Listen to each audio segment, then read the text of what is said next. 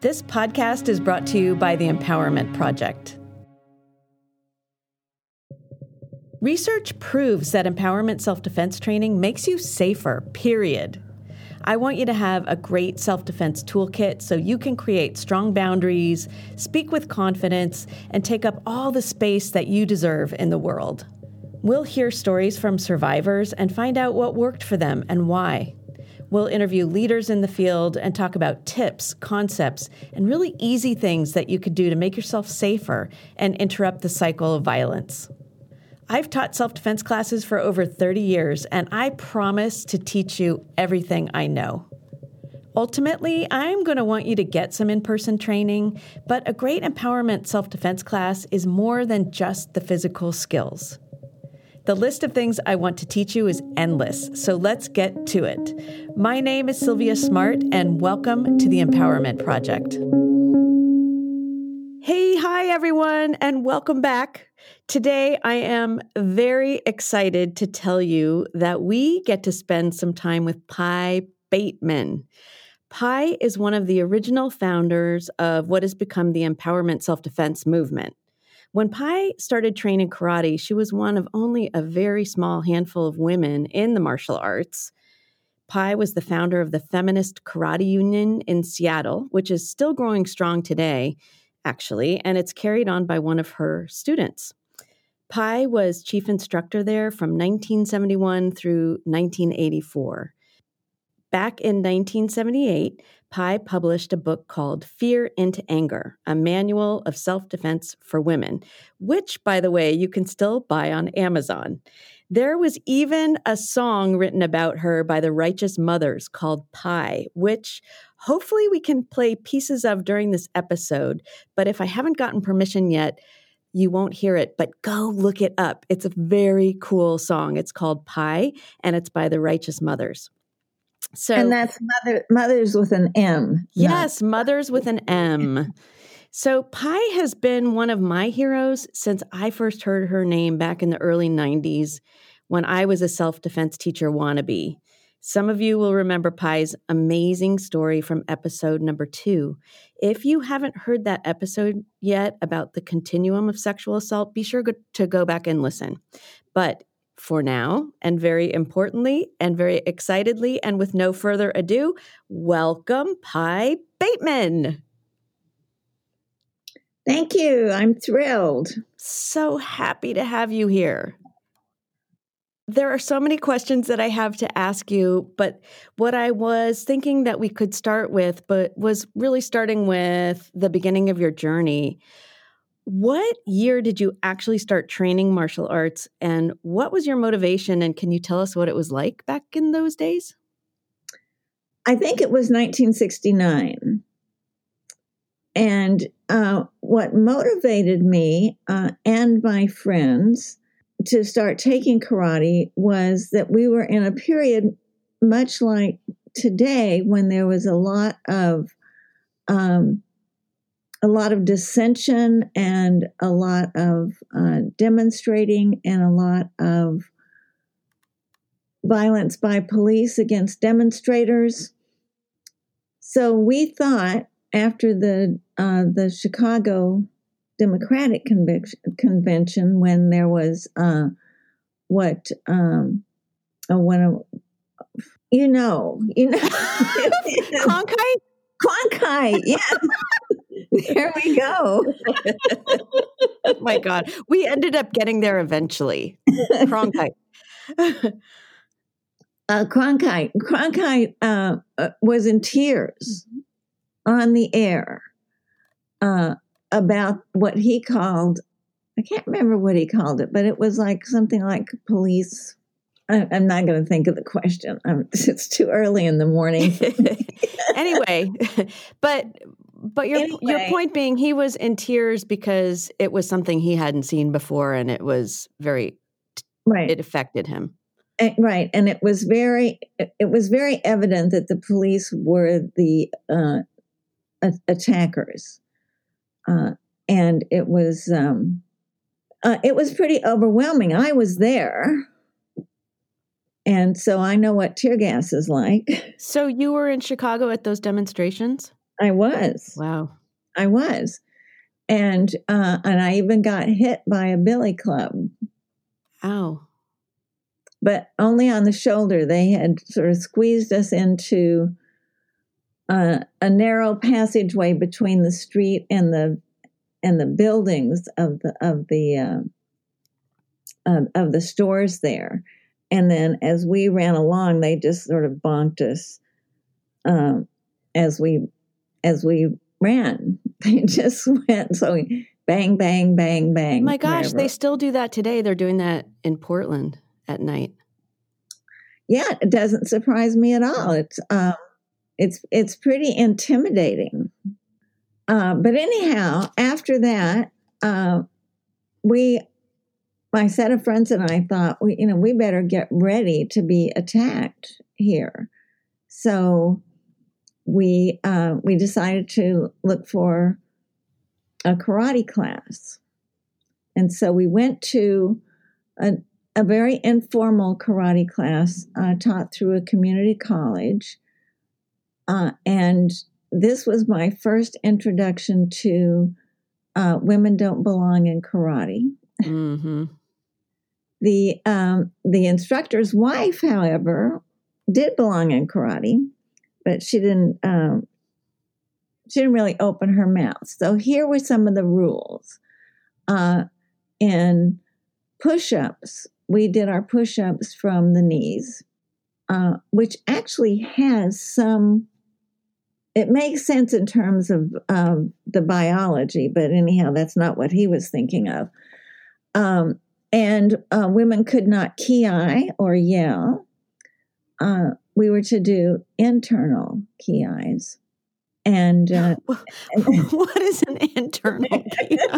that sounds like a very, for those of you who don't know that term, mar- a martial arts term, a kiai is a really loud noise that comes out of your mouth. So to have it be internal, that sounds kind of funny. uh, yes. yes, it's like a silent prayer, you know, Yikes. a silent threat. Um, but that's what it was like. Well, we didn't last very long there because we weren't learning anything. So we then went to um, a real dojo where um, there had been one woman, but for the most part, I was the only woman there.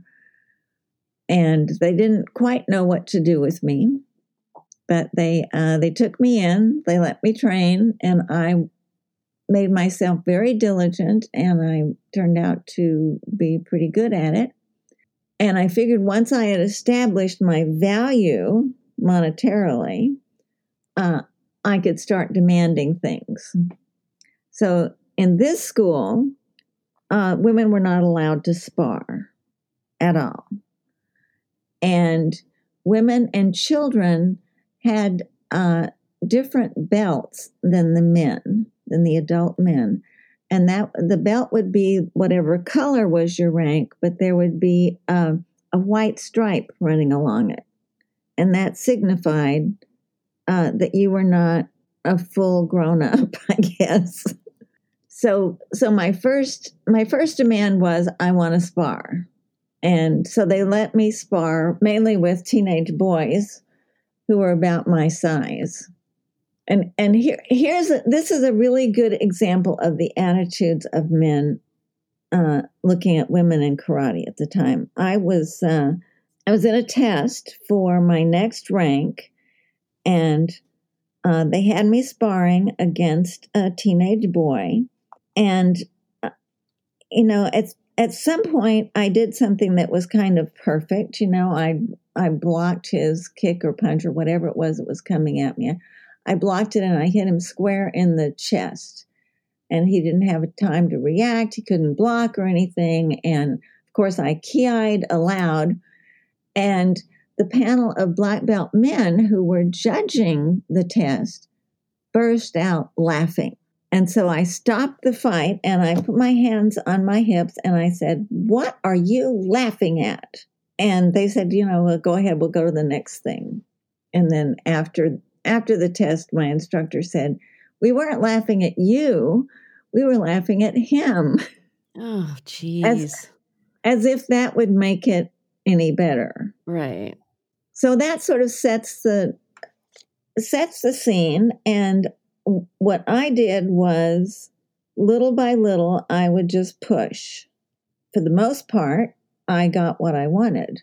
Well, you were telling me that you would do competing in tournaments and things. Was that also a fight you had to wage in order to to get and who did you compete against were there any other women or were you competing against men and like what was that like uh well there were there were a few women there were a couple of women in portland you said they were twins like paula and paulina paula and pauline yeah paula and pauline got it uh, and I think they were already black belts when I started. So they had a whole lot more experience than I did. I do remember um, my uh, my instructor saying, "Well, you don't want to be like them. They walk like men. They talk like men." Uh, but of course, they were just normal women. So uh, so they were there. But at, in tournaments at that time, there was only one group for women, right? So if you were a beginner or if you were a well seasoned black belt, you were in the same group and you would fight each other uh, for the prize so that was, you know, I jumped in and I did that. And I didn't, I guess I didn't jump in until I was a brown belt. But um, so I was able to win some.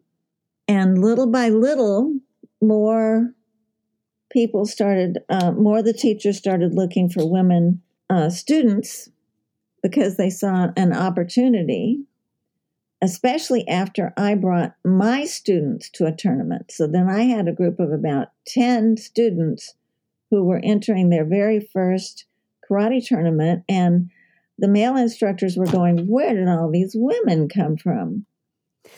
So uh, you're saying like there's an opportunity, I like an economic opportunity.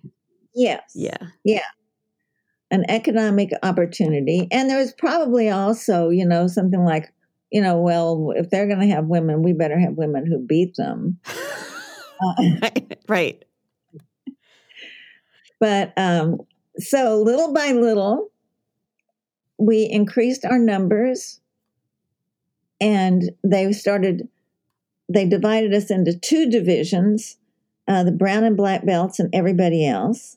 That was the way it was throughout my time competing. But I think they have um, they they now there are enough women now to demand that they have more different divisions. Right, but you were really I mean I got to say you were one of the pioneer pioneering women in the martial arts. And at this point you're in Seattle. Right. Yeah. And so and so then here you are, you're brown sash, you're a black belt, you're going to tournaments, you're, you know, leading the way. And then you open your own school and you have your own students. And when did you open your own school? I think it was 1971. It might have been 72. Right, right. And then was that a, it was a the feminist karate union. So I assume it was all women or was it women and children or what was the makeup? It was all it was all women, um, and it was. Uh, we started out at the University of Washington, so it was a lot of uh, students, and we practiced on um, in university facilities. So the first first place was in a, a meeting room in the student union, um, and then we got bigger, and then we started practicing in the uh, in the wrestling room. Uh, and the wrestlers really did not like us. So they came. But in. those are great rooms because they're all padded and. Yeah, they're all padded. Um, the wrestlers like to have the the temperature pretty high, uh, and so it wasn't just that we were women; it's that we, you know, we when we were done, they would have to turn the heat up. That's funny. Uh, and then at, you know, at a certain time, we realized we needed to have our own place. And so we rented this little ramshackle, former tiny grocery store in a neighborhood and um, redid the interior and started our own school. Yes, I love talking with you about this for a lot of reasons. And one thing, one connection that I'll make is that in my experience, a lot of the people that I know who become empowerment self defense instructors get their start in a martial art training, learning to fight, learning to use their body, learning their how powerful they are. And and then it's like not not everybody wants to do this because it's kind of intense and it's a lot and it's great. There are a lot of benefits, but how do I get the same feeling of empowerment and make it so that a lot of people can have it? And that's to me, that seems like for me, that was my road. And I've spoken with a lot of other people who had that same sort of drive into the self defense field. And so, my next question, and probably the remaining questions, um, are going to be about that. Like, what? So, you're here and you're up in Seattle, you've got your school, you've got your own space now, you've got your own students, you've been training a while. And how did that lead into self defense happen for you? What was your impetus? What was what drove you? Well, the impetus was that uh, we were the home of Ted Bundy's first murders, and uh, which brought many, many more people, many more women to my karate classes. Um, because here, you know, we didn't know what was going on. No one knew in Seattle what was going on. All we knew was that a young woman would disappear about every month. Uh, and so there was just a tremendous amount of uh, fear and tension and uh, and looking for looking for a solution. And so the solution that was right in front of their eyes was to come to a karate class. And so they walk into this class with these women who are really intense and who are going to tournaments and uh, and so they begin to say to me, "This isn't what this isn't what we need." And so, you know, I heard that, and so I thought, okay, I'll make something else. And so, what I did was I stripped down the karate techniques to just a simple punch and a simple kick. And that was all you had to learn. You didn't have to learn the uh, complicated things. You didn't have to learn the things uh, that were that, that, were just hard to learn uh, because that's what people like in karate.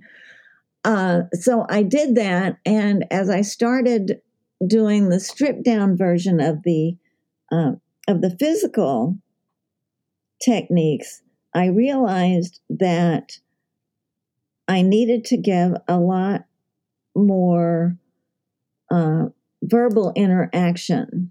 Uh, and of course, the first thing was how to get women to believe that they could do something without being hurt badly or killed. Now, the karate students learned that because they were sparring with each other. So, you know, they would hit each other and they they didn't it, they didn't care. Whereas, you know, I grew up thinking that if a man hit me, I would probably die. Yeah, I think that was the um, the marketing back in the day, or the news reports was a woman if she fights back is more likely to die, and I think that is what across the board people were being told. Yes, and it's you know one of the things about making decisions about what you can do or will do is that there are two things to weigh. Um, one is the severity of not getting it right, and the other is the probability that you're going to have to do something. And in uh, you know, in a life or death situation, it, you know, it, it seems like a no-brainer until you get educated about sexual assault and men's violence. And get in touch with your own strength. So, in getting in touch with your own strength, I thought of different ways that different events that would happen in a woman's life that would require uh, courage and withstanding pain. And of course, the easiest one was giving birth. And right. you know, if a if a woman can can give birth, now I've never done that, but I do know that it hurts a lot. yeah, yeah. And so, you know, I I would joke. I think some women do it more than once. so, uh, you know, we go ahead and get pregnant, even though we know at the end it's going to hurt. So it's not that we can't take pain. We know that. So the next thing is to figure out if um, if death is really the penalty for fighting back and not being the winner of the fight. Uh, and that was a little harder to do until Ted Bundy dumped it in my lap. Right. And I remember that time, Py. Like I was, you know, I'm younger than you. So I was maybe in my teens or early teens at this time. And I remember all the fear around that guy. Well, once uh, once they found bodies, and they could tell from the bodies that the woman had not fought back, and so I be, my first trope, so to speak, was uh, not fighting back did not help any of those women. And I believe very strongly, and so I would teach this uh, that murderers are murderers. And you don't turn your ordinary rapist into a murderer by fighting back if he's going to murder, he's going to murder or he's going to try to murder. And you don't turn a rapist into a murderer by anything that you do. And then, as we learned more and more about Bundy, we found out that uh, there were women that he, his his modus operandi was that he would be on crutches or have a cast on his hand or you know somehow look obviously like he needed help, and he would get women to help him put a sailboat on his car. That was one of the things, or help him carry his books to his car, and um, and there were a lot of women who who at some point, if not at the beginning, felt that there was something wrong, and they said, uh, "No, I'm you know I'm out of this." Like there was one woman at one of the Washington colleges who did help him. She was carrying his books and they got to his car and he dropped his keys and wanted her to pick them up for her. And at that point, she said no and she walked away.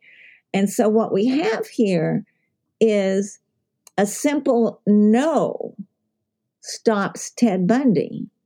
That is such a powerful example. Yeah.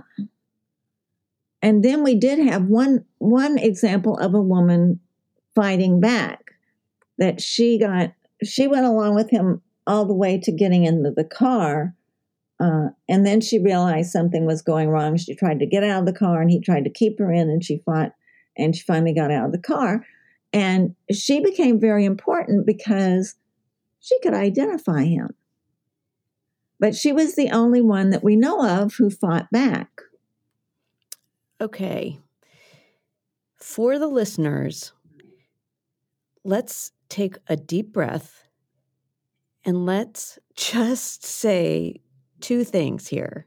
Py, what I hear you saying is Ted Bundy, a serial rapist and murderer, a woman said no, and that stopped the assault in the first case. In the second case, the woman fought back and she got away.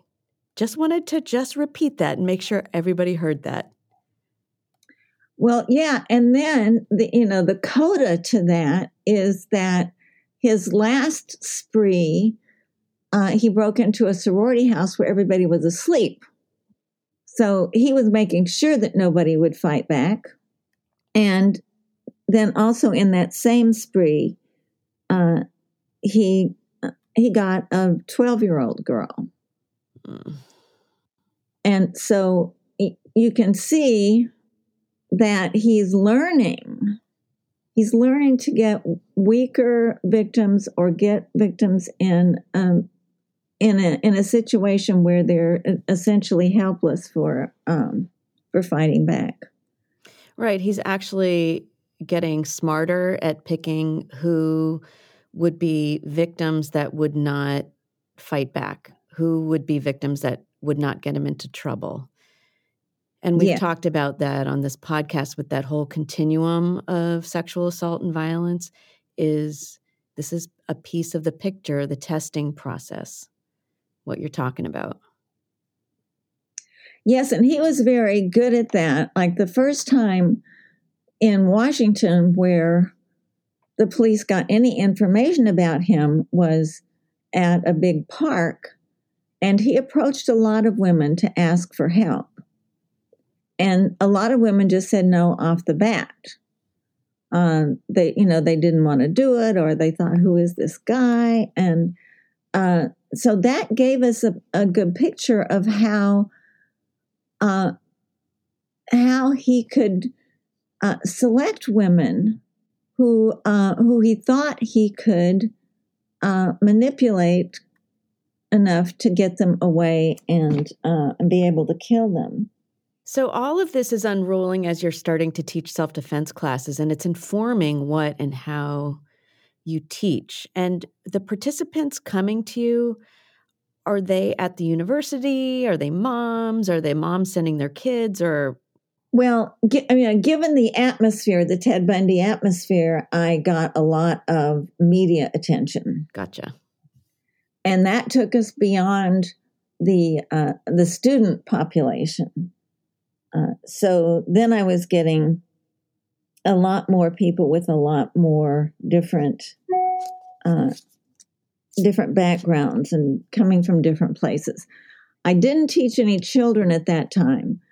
Uh, but the next the next thing that I learned from my students was that uh, for the most part, when te- when people teach self defense, they're they're not really thinking about what's going on at the time of the attack.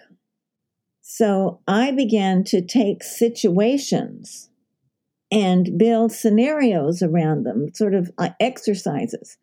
For example, you've been at the grocery store, you've got uh, your arms full of groceries, and you're going to your car and you get accosted in the parking lot.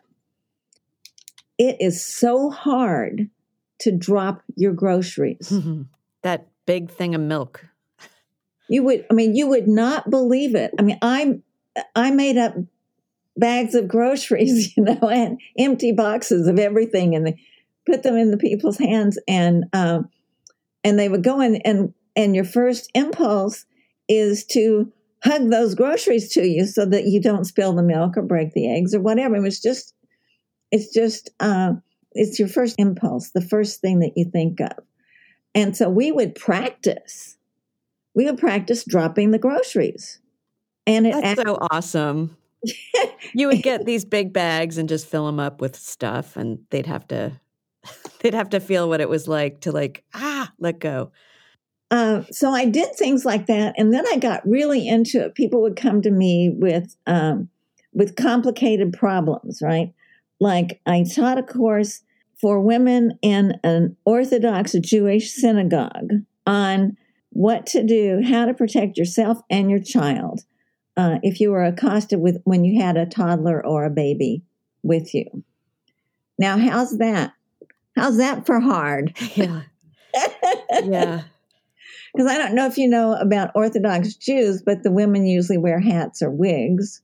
And then they threw at me this other twist of a problem, and that is uh, for those of you who don't know anything about the Jewish religion, uh, when a woman is having her period, she's uh, her husband doesn't touch her, and then after she finishes her period, she has to go to the synagogue where there's sort of like a baptismal pool called the mikveh, and she has to go sit in the mikveh uh, until she's cleansed. I mean, I'm not sure exactly, but and then most people do know that on Saturdays, the Sabbath, which start on Friday night, uh, Orthodox Jews don't do anything mechanical. So here we have a woman who's scheduled to go to the mikveh on a Friday night. she has to walk there. She can't drive. She um, and this and the, mikveh thing is shrouded in secrecy, so she can't tell her husband where she's going, although he probably knows. So I kept coming up with things. Well, can you call? Can you call home to say I'm on my way? No, that's a telephone. Right. Um, and then I said, okay, how about if you use an, an air horn uh, as a call for as a call for help? Uh, no, that's a mechanical thing. We can't do that. Right. And I just had to, you know, keep going with, uh, how, you know, how you unravel having to defend yourself in this very complicated scenario. Um, but we worked through it the same as we worked through the children thing, which I needed a lot of help on since I have no children. So, like, you know, if you're if you have a baby in a stroller, put the brakes on, get in front of the, you know, get in front of the kid. If you have a toddler, um, run drills with him, him or her as a, as a game where you say, "Go hide," and uh, and then the kid goes goes to hide, and you can handle the the assailant.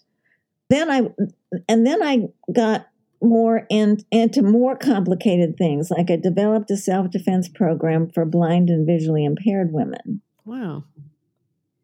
And you have, it's not uncommon to find karate instructors who have a blind student. Um, and they're looking at just, you know, how do I communicate all of the all of these directions to somebody who's blind? And, you know, in my way of taking particular situations and trying to build a defense around that, I, I was looking at blind and, and visually impaired women as I started my research. And some women don't need any mobility device, they have enough vision that they can get along fine. And then some use canes, and then others use dogs. Now, each of these presents uh, different challenges, and particularly if you use a cane or a dog. So, for example, people who use canes have their canes in their right hands if they're right handed. People who use dogs hold their dog's leash in their left hand. How you have to make completely different uh, techniques to account for that that choice of which hand you're going to have free, but also you have to take care of your mobility device. And a lot of people, you know, think automatically, "Oh, well, hit him with the cane." Well, a the canes are not that that hard. They're you know they're they're pretty easy they fold up they, and you hold them in your hand all the time so it's not like hitting them with a baseball bat the other thing is, you do not want to lose your cane. Uh, and the same thing with dogs. Now, dogs who are trained to guide the blind, in order to be a successful guide dog, you have to not react to anything. And you certainly can't bite anybody who you think is going to hurt your um, hurt your human because that's not your choice to make. And and actually, they they train that out of dogs. So a guide dog, if you said uh, go bite him, would not do it because it's just, it's one of the first things that they do is they um, the trainers uh, socialize the dogs and they and they take them everywhere. They can take them into movie theaters and restaurants and stuff. Um, as a matter of fact, I, I had a meeting once with um, three different uh, women who use dogs, and we were sitting at a restaurant, and all three dogs were under the table, motionless. I mean, that's what that's what they're trained to do. So your dog is not going to save you, uh, and your dog might be traumatized by the event. And as a matter of fact, I did hear from a woman who, um, at, at a bus stop, somebody uh, came at her and she yelled out which of course is exactly what any self-defense instructor would recommend and the dog was was traumatized and so she had to worry about the dog and the assailant. And luckily the yelling at him took care of the whole thing. But when she called the uh, the school that the dog came from they blamed her for the dog's trauma. Right, of course. Well, uh, that, those are just some examples of um, what I really came to love in doing teaching self defense was grappling with problems that are not the where the solutions are not obvious. And what I was going to say is that what I love about these stories that you just told is that that legacy is that overarching umbrella of this empowerment self defense movement, which is that we learn from our students. What are the issues that they bring to the table? You know, now we're looking at what does it mean to be transgender? What does it mean to be LGBTQ? What does it mean to be Black? And can you call the police safely? And all of these, like justice, social justice, issues come to the table in a self defense class in the same way.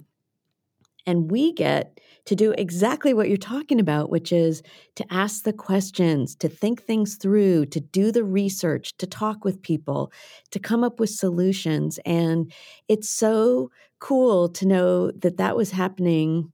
I mean, you did that. You were laying the groundwork for what it means to teach empowerment self defense to be meeting our students where they are and to help solve the problems about how to stay safe, how to be empowered, how to have choice, all that stuff. And so from that like from this perspective in 2020, it's really cool to see that you were you were doing that. Well, you know, there's a, there's another side to it too, and that is that white women especially come to come to you with certain beliefs and attitudes and stuff. And and one of them is that black men are inherently dangerous to white women. And i can't tell you how many times somebody would re- be relating an experience of of being frightened not of being attacked but of getting her hackles up in case she did. And often she would say uh, I was waiting at the bus stop and a black man came up. And I I would um what my my goal was to get them to focus on behavior, not on appearance. And so I would say, what was he doing that made you nervous? And a lot of times people just couldn't couldn't identify anything. And, and, and, so I could say, you know, if a white man came up and did the same thing, would you react in the same way? And if you're reacting based on what you observe superficially, you are taking your attention away from something that could be really dangerous, uh, and you're you're stripping away one really important skill that you need to be, to build, and that is to distinguish potential danger from not. Exactly, which is another one of these like social justice areas where, as self defense teachers, we get to look at and help people peel apart, which is so great. Yeah, and I didn't want to attack anyone who said that. I, I did want to, I wanted to do exactly what you said peel it back, take it apart, not get not get her defensive um, and feeling like I had just called her a racist, but just leaving her to think about it. Right, as a like a self-defense class as a among many other things an arena where we can start to look at our unconscious bias and the racism that's systemic in our society not from a place of blame or victimhood or anything, but from a place of empowerment and growing and connecting with one another in a real and authentic way. Yeah. So, what were some of the obstacles that you ran into as you taught, and in in, in particular, um, from the martial arts community? Did you run into obstacles from the martial arts community, or did you get support? Who did you look to for guidance, or was it all kind of internal strength? And okay, long question. One more thing. What about the those 70s rape crisis centers? What kinds of relationships did you have with those, if any? So big, long, many questions all rolled into one. But could you talk about some of them? Yes, I'll I'll start with the men in martial arts. Um, at first they didn't know what to do. And um, sort of my first my first teaching of them was about calling women girls. So, uh, so they would call women girls, and then if the you know if they were calling a division in the tournament, they would go, okay, black and brown belt, black and black and brown belt girls, you know, and so my students and I started correcting them. They would say girls and we would say women, and it became sort of automatic. Uh, and they began to learn it and to internalize it to the point that one day uh, at a tournament, I heard them call the uh, junior women wow. for the girls. for the real girls, jun- junior women. Uh, but no, we never really got any support. Um, we got a lot of just, you know, staying away from us, uh, a lot of, um, not a whole lot of pandering, but some of that. But there were a couple of guys who were really good fighters uh, who treated me with a lot of respect. And there was one in particular who would come and ask me to critique his um, his performance, and would would take that very seriously, and you know, and and treated me with a whole lot of respect, and I uh, I appreciated that. Then there was. Um, moving on, there was a whole question of women fighting men in tournaments uh, which is something that I opposed because I was um, taking graduate courses in physical education. So I was I'm very aware of the different the impact that the differences in body type have on on physical strengths and weaknesses. So, for example, um, women have narrow shoulders and wide hips, and men have uh, wide shoulders and narrow hips, and and that makes a difference in uh, throwing and punching and uh, and even kicking. Whereas I have a whole lot more strength in my lower body than I do, do in my upper body. When I punch or kick, I get my power from my hips uh, not from my shoulder. Um, and there, there are just lots of different things like that um, that I think make it not not quite not fair, but not equal. It, it, just isn't a good match. Um, so, but at one tournament they had uh, teams, teams of five, who would who would fight you know one there would be like five matches. And one team had a woman on it. And so i i watched with um with curiosity how those men would deal with fighting with a woman when there was something at stake like winning a tournament. And i had what I had seen in practice was that there were two types of reactions to having to spar with a woman. One is uh, to be so scared you're going to hit her breast that you can't do anything.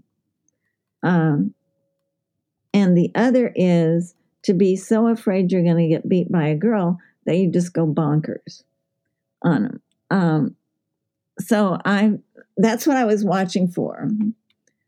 And there were two men who um, who had, had real distinct reactions to it. One was to go bonkers, uh, and the other was something that I hadn't uh, thought of or hoped for. Treated the woman just like anybody else. He wasn't afraid to hit her in the chest, um, and he fought with her just like he would fought with fight with a man. Uh, but that was rare, and he is the only person in all my years that I have seen who could do that. Now, what was the second question? The second, well, that's that's huge. I mean, definitely wanted to hear about about that and sort of what support or lack of support or blowback you got from the martial arts community, um, and who did you look to for guidance? Like, was this all of your own creation, or did you have any mentorship? And um, and then there's also curiosity about the the rape crisis centers of the 70s and what kind of relationship you might have had there. Uh, no mentors, so um, I was left on my own, but uh, I it didn't bother me. Uh, now the rape crisis centers were really interesting. It was, I spent a lot of time making them feel, trying to make them feel comfortable with the idea that I was teaching women to fight back. It was very difficult for them, for them that immediately what what came to their minds was you're blaming the victim. I wasn't, of course. Yeah. Uh, but it was very that was very hard and actually for the most part they didn't they couldn't get over it. But i did come to realize i did come to understand what um, what was going on. From a friend of mine um, a psychology researcher at the university of washington whose specialty is uh, means of coping. And he developed a questionnaire to help people understand you know how they how they cope with certain kinds of stresses or situations uh, and one one way of coping uh, is to uh, is what he call actually divided them into two kinds: emotion focused coping and problem focused coping. So if you think about somebody who's taking care of rape victims, women who have been raped, you really need emotion focused coping and you need to give her emotion focused coping. So that's where the you did nothing wrong, uh, and you know, and all, and all that sort of stuff is focusing on her emotions. Self defense, on the other hand, is problem focused coping. And so there, you're you're looking at how to solve the problem and going about doing that. And that's what self defense is. And that's why we never did really have a good meeting of the minds. We were dealing with different problems. Interesting. That gives you an idea of where you know I where I gathered information uh, all over the place. Right, wherever you could get it. Yeah. Yeah. What motivated you to write the book Fear into Anger? Was that a piece of this, like all your research and just wanting no. to reach a broader? No, it was people keep kept saying, "Can you recommend a good book?" Oh, and you couldn't find one. so you're like, okay, well, I'll just do it. yeah. yeah. I, I am getting they that theme from you. But of course, you know, that was 1978 was real, that was way before we had very much understanding about rape and self defense. Um, so, for example, I I used um, all, all of my models, for the most part, use uh, wore your karate outfit, your your gi, because I wanted to, um, I wanted to make sure that people trusted that I knew what I was doing. Whereas now I would not do that. And in 1978, nobody was talking about date and acquaintance rape, so there's not a not a word of about that in fear into anger. So, um, so it you know it was it was good for for what it was when it was, but it it's um, it's dramatically out of date, and I would do it differently if I were going to do it. Well, you know, this whole field is just we're constantly figuring it out. Like next week, I get to interview the two authors of a book about sexual assault on college campuses called um, Sexual Citizen. And they're at Columbia University, and they did a five year study specifically about sexual assault on college campuses. And it's paradigm shifting because we don't have a ton of work. We have some, and it's growing. And there are like great research pieces about how effective self defense can be in thwarting future assault and in healing from assault in the past. But like back when you were doing it, there was really not a lot to go on, which I I love that you're like, okay, well, I'll just write a book. Might as well. I mean, why not? I'm doing everything else. well, I you know, I did write some some smaller things on date date and acquaintance rape, and one of the most fun things I did was um, I uh, developed and produced a play about date and acquaintance rape. And one of my karate students was married to the artistic director at the Seattle Rep- Repertory Theater. So I had a lot of help on that. And um, it's it's really interesting. If any of your um, listeners uh, would like to see that uh, script, I would be happy to do it. But I asked the I asked the playwright to uh, give me a situation in which uh, you have to decide when it's okay for her to start fighting back. Uh, and the other thing I wanted was a situation, I wanted to see a good male female relationship.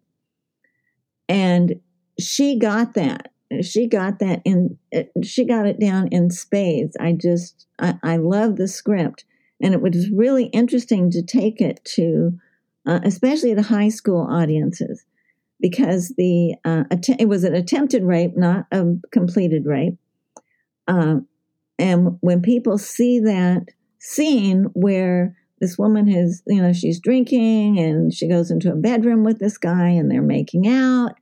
And she says, no, don't do that. And he keeps doing it. And she pushes his hand away. And, you know, all that all this goes on, and then she just gets off the bed and she says, No, stop.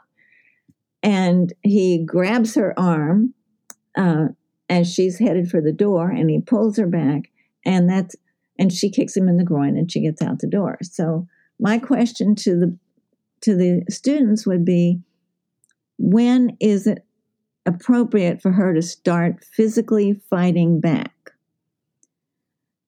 And I got a lot of people mainly boys, but some girls, who said she didn't have any right to fight back because right. she kissed him. And you know, and that and that would give us a lot of stuff to talk about. Um, but it was, it's really interesting what you know when they're seeing it played out on a stage, how how strong their opinions come out. That is really an interesting way of bringing about dialogue. Yeah. So, are you willing to tell us a little bit about what happened to you in May of 1984? Sure. Uh, and I, I've been thinking about this, and I thought one of the things I want to do, other than just narrate what happened, is to uh, show the places where I learned something. Awesome. So the story is that uh, this is an afternoon, and I was coming home, and I was coming up the stairs to my door, and I was grabbed from behind by a guy who had a knife and who cut the the cut me my eyes, but not my, not like my eyeballs, but the little the little space between your eyebrow and your eyelid. Um, and so there, I knew that this was not going to be an easy situation to get out of.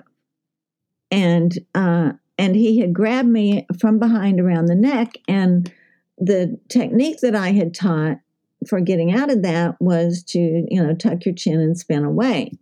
Well, it turned out this guy was six six or something like that, and he had really long arms, so I could spin, but I couldn't get far enough away from him. So he got he got me back. So that from that I learned uh, I really need to to have my students focus on the body type of the assailant because it didn't even occur to me uh, before. Uh, and then I made I made the decision, and I still don't know if this was the right decision, uh, to open the door and let him in the house. And my my thinking was, in the house, it's, it's my territory, and I will likely be able to pick up what I call a, a, weapon of convenience. So I would be able to, you know, grab a frying pan or something like that. Um, but he never let go of me uh, for for a while, and there was a certain point that I that I knew he was emotionally capable of killing me, and that and that's different from being physically capable of killing me. And I've thought about this a whole lot. Killing somebody is really completely, absolutely different from anything that any of us knows.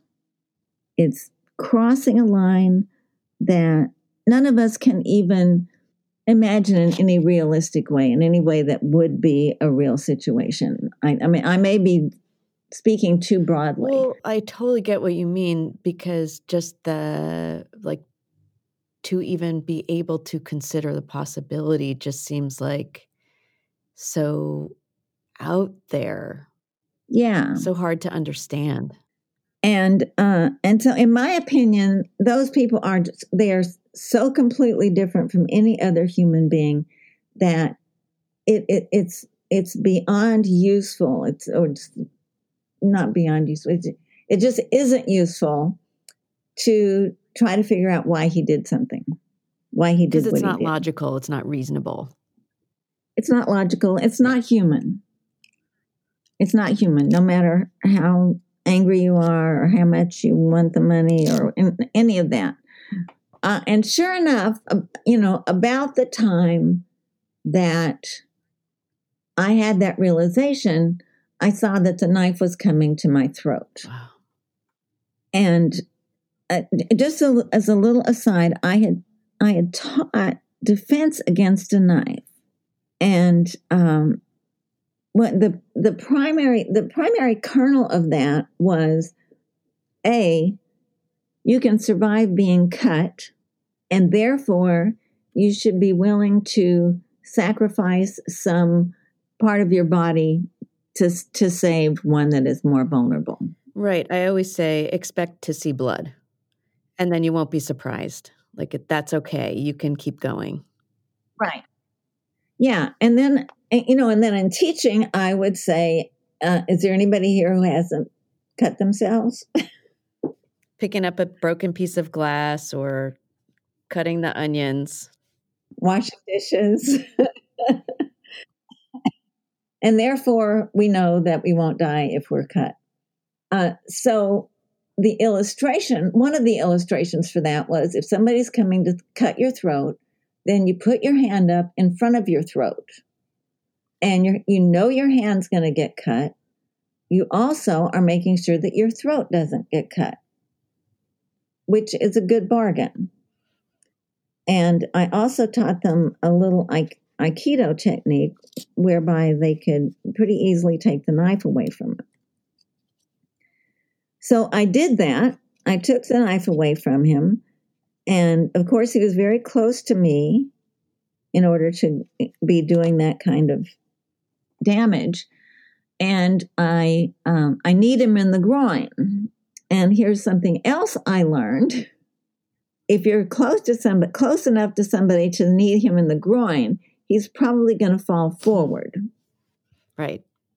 Whereas, you know, if you're far enough away to kick him with your leg, then he'll double over. But, you know, when you're close enough to use your knee, he's going to double over you. So down we both went. Um, but we both got back up and, uh, you know, and everything continued as, um, as it began. And it went on for about half an hour before he ran away. And I remember the point at which I thought I need to do something more than defensive moves. Uh, and so I said to myself, you better hit him. Now, when you, when somebody's really close to you, like over your shoulder, it's hard to get a whole lot of power into a punch. Uh, and it's hard to get a good target, too, for either punching or kicking. Um, and so I punched him in the head. But of course, I had only, you know, about a foot to pick up any strength. Um, and so it didn't knock him over or knock him out or any of the things that I would wish, but um, it did. It did hit him, and I'll be damned if he didn't hit me back. And so that's when I thought to myself, "You got to hit and hit and hit." And So, and actually, that's that's the point at which I don't remember anything because it, in all of that punching to the head, um, I got um, I got a brain injury. So, you know, sort of like what what a boxer gets because it's not so much that they hit you and hurt your brain; it's that they hit you and your and your head goes back or goes to the side or something and your and your brain is inside this little sac and it goes back and it hits your skull and then it goes back to the other side and it hits your skull. So your brain is going crazy inside your head. So that's what happened to me and at that point i don't i don't know what happened. I know what the police uh, discerned from the damage in the house, which was that I got away from him frequently. So, do you think at this point, I mean, I'm assuming you're a martial artist, you're competing, you're fighting regularly, you're teaching these skills. Uh, like, what I'm hearing at that moment, this whole chunk that you can't remember, I'm assuming your muscle memory is kicking in and you're just like that will to survive and your body knows stuff to do. Yes. And there are two other things that I should say about this. One is I knew he was emotionally capable of killing me, but I never thought he would I never thought that he could kill me. There you go. Like that inside your head, you're like, no, this is not going to happen. Yeah. Yeah. I mean, it, I mean, actually, it never even occurred to me. It's like, okay, I have this. I got to get rid of yeah. this guy. I know he wants to kill me, but uh, you know, but then it's like he wants. So he wants to kill me. he can't. He can't. He can't. Not going to happen. He can't. Yeah. Um, and the other thing was, and, and I asked, I asked the police about this because it's a fundamental given in in most self defense cases that you don't have to beat the shit out of him. Um, usually just yelling at him or hitting him or kicking him once and he runs away, unless, of course, you're married to him or his girlfriend. You know, then he has, then you are his victim and he's not going to go find another one. But the stranger will will go like, oh, you know, this is this is too much to handle. I'm right, not worth it. Not worth it. Not worth it. And he, by my theory, should have run away when I first hit him.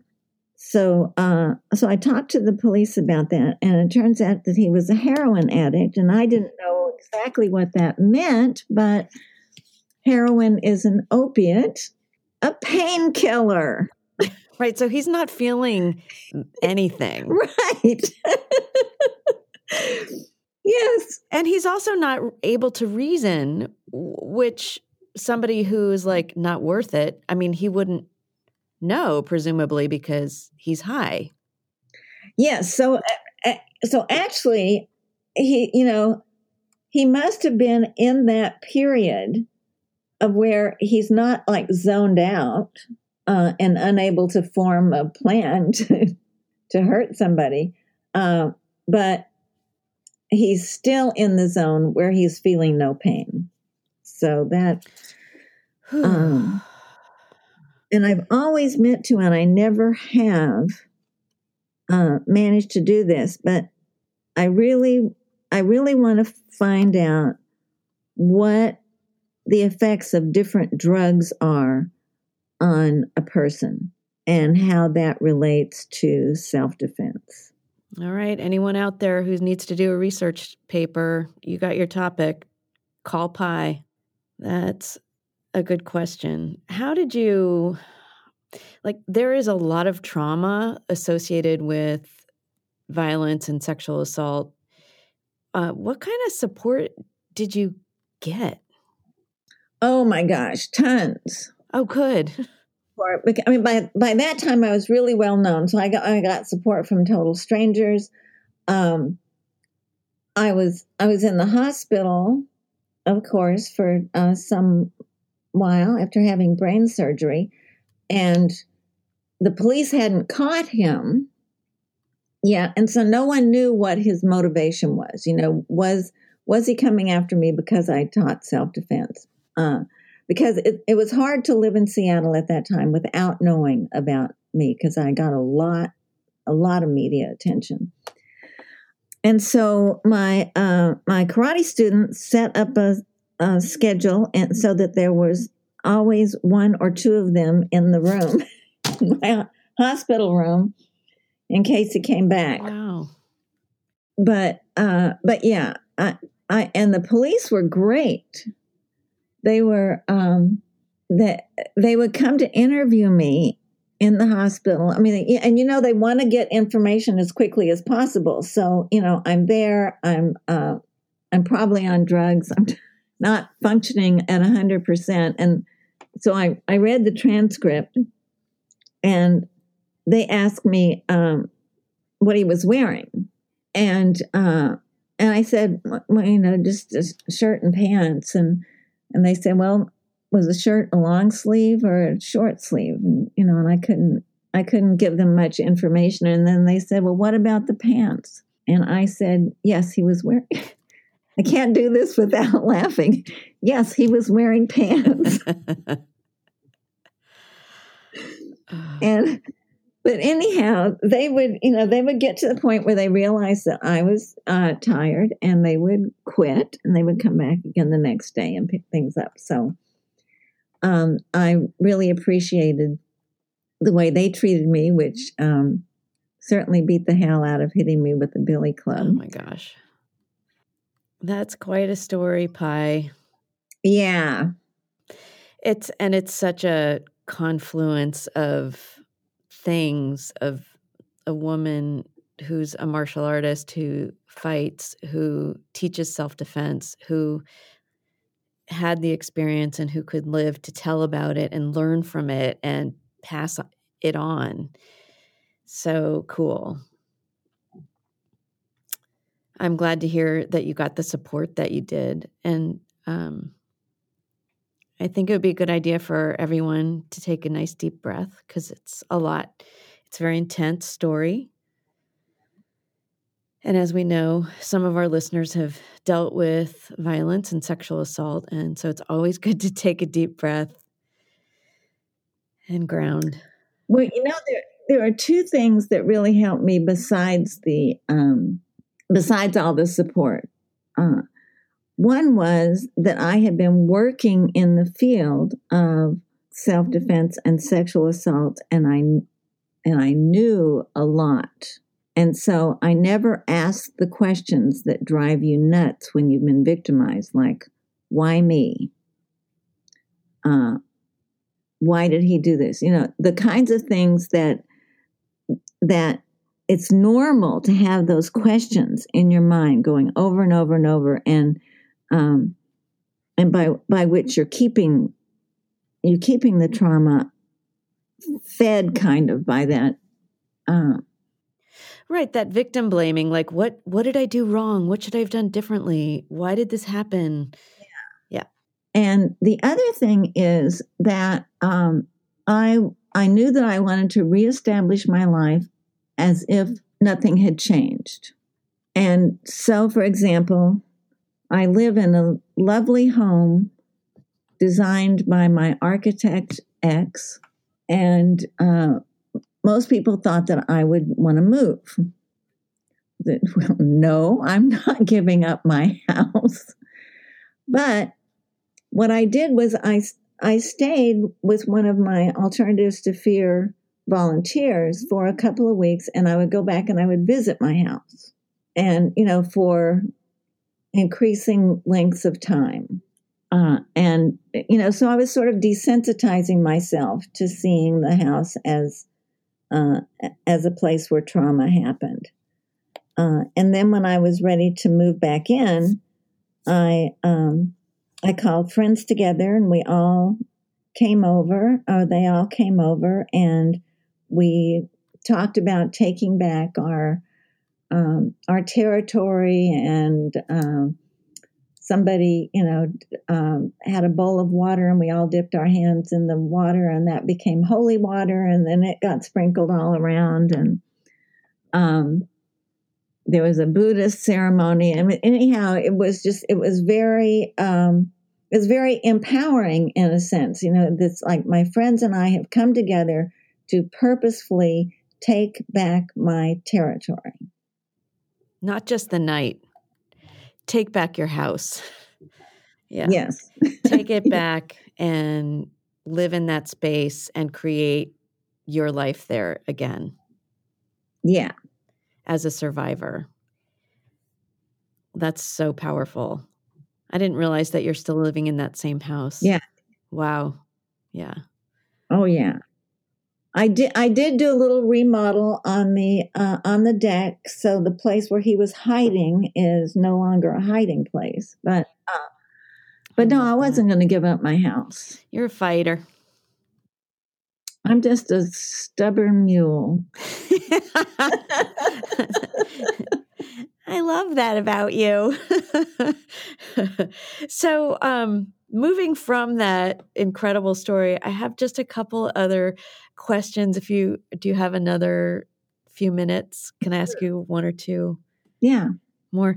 So um looking looking back on the last five decades, there have been some some changes and some some movement in in teaching self-defense and how we teach it now this whole empowerment model which is so similar to what you were doing back in the 70s but now it's like 2020 so as you've seen this landscape shifting and changing and the newer research and um, the newer social justice issues coming to be addressed in these classes what what changes excite you the most, and what advice do you have for those of us who are continuing to do this work?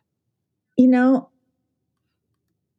what the most dramatic thing I see is the increase in women and girls' participation in sport. Title IX was so important. And for those of you who don't know what Title IX is, um, among other things, Title IX, which is um, national law, means to any any educational institution that receives federal funds must provide the same amount of money and facilities to women's sports as they do to men's sports, with the exception of football. Um, so, football, the, what they spend on football does not have to be matched by what they spend on women. But, but regardless, like weird and whatever. But, but yes, that's a game yeah. changer. Title IX was a game changer. It is a game changer. So, whereas in the early days, um, I uh, a lot of my students didn't even have mature motor skills. So, you, you know the the I, the idea that you throw like a girl is really like being stuck in stage three of motor development, and you know so so it's harder to teach the basics to someone who isn't used to using her body and I, you know, as soon as I was getting students who had been involved in sport, I, I, I could see. I mean, I could. De- they could learn so much faster uh, because they had those motor skills, and not only that, but they, ha- but they had, um, they had that realization that they can be hurt in a much more dramatic way that any of the rest of us have had. You know, I mean, think about gymnastics, right? falling off the the beam or you know i mean that's so physical and there was there was a time when i toyed with trying to put together a program for uh, teenage girls who had been victims of child sexual abuse and teaching them to play basketball for a number of reasons um, one, one is that in basketball you you know where your territory is, right? And and people don't people can't cross into your territory without some retaliation from you. Uh, you get knocked down and you get right back up. You uh, do things that you never thought you could do. You throw the ball harder and faster. And uh, there's just so much. Uh, I started thinking about that when another friend of mine was working on research on uh, teenage girls who had been uh, victims of child sexual abuse. And one of the things she said to me that was really striking is that those girls don't even know where their bodies end. They do not know their boundaries. Um, and she was working on looking at uh, at these teenage victims and teen pregnancy. And when you put, you know, when you think about it in that way, you know, not even knowing where your body ends, uh, you, it's really clear how you, you're not making really good choices in terms of expressing your sexuality. No boundaries.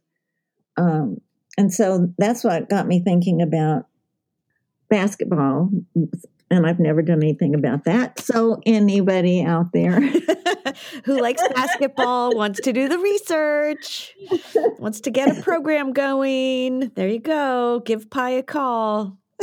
yeah, I'll I'll help you in whatever way I can. That's so awesome. And you're I mean, yes, Title IX, of course. Like huge, huge game huge. changer.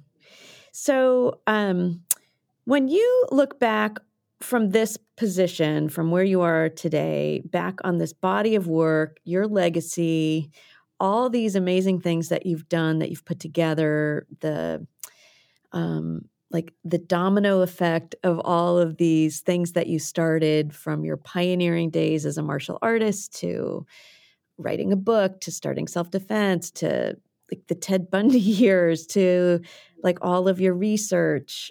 Um, what are you most proud of? What are like what stands out for you the most in all of those years?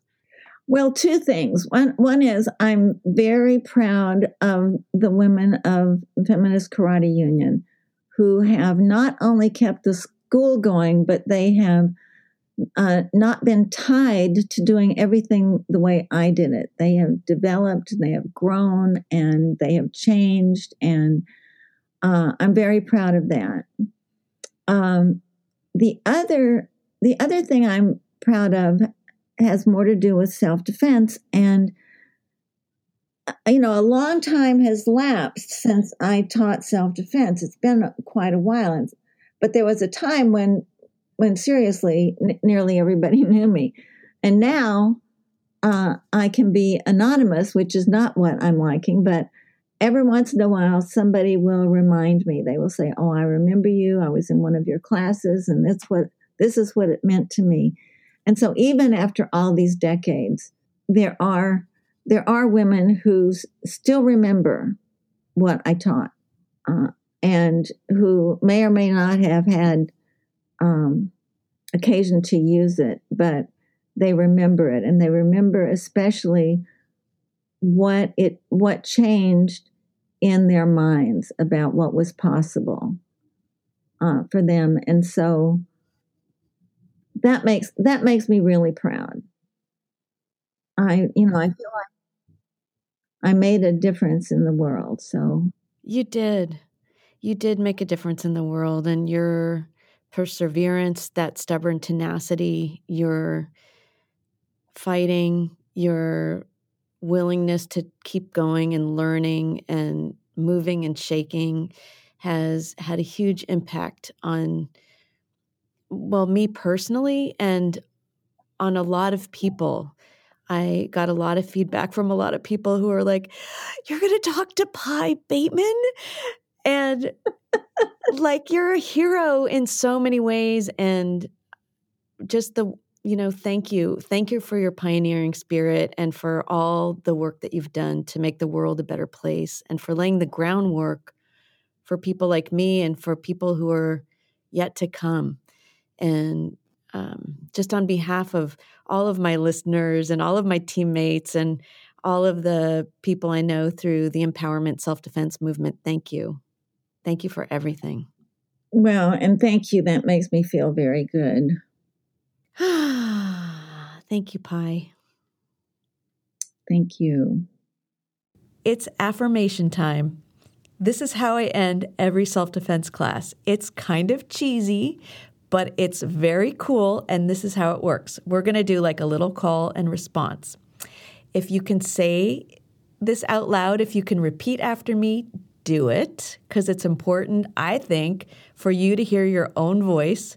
But if you can't, like if you're on a crowded subway or someplace where it's embarrassing, don't worry. You can also just say it inside your head.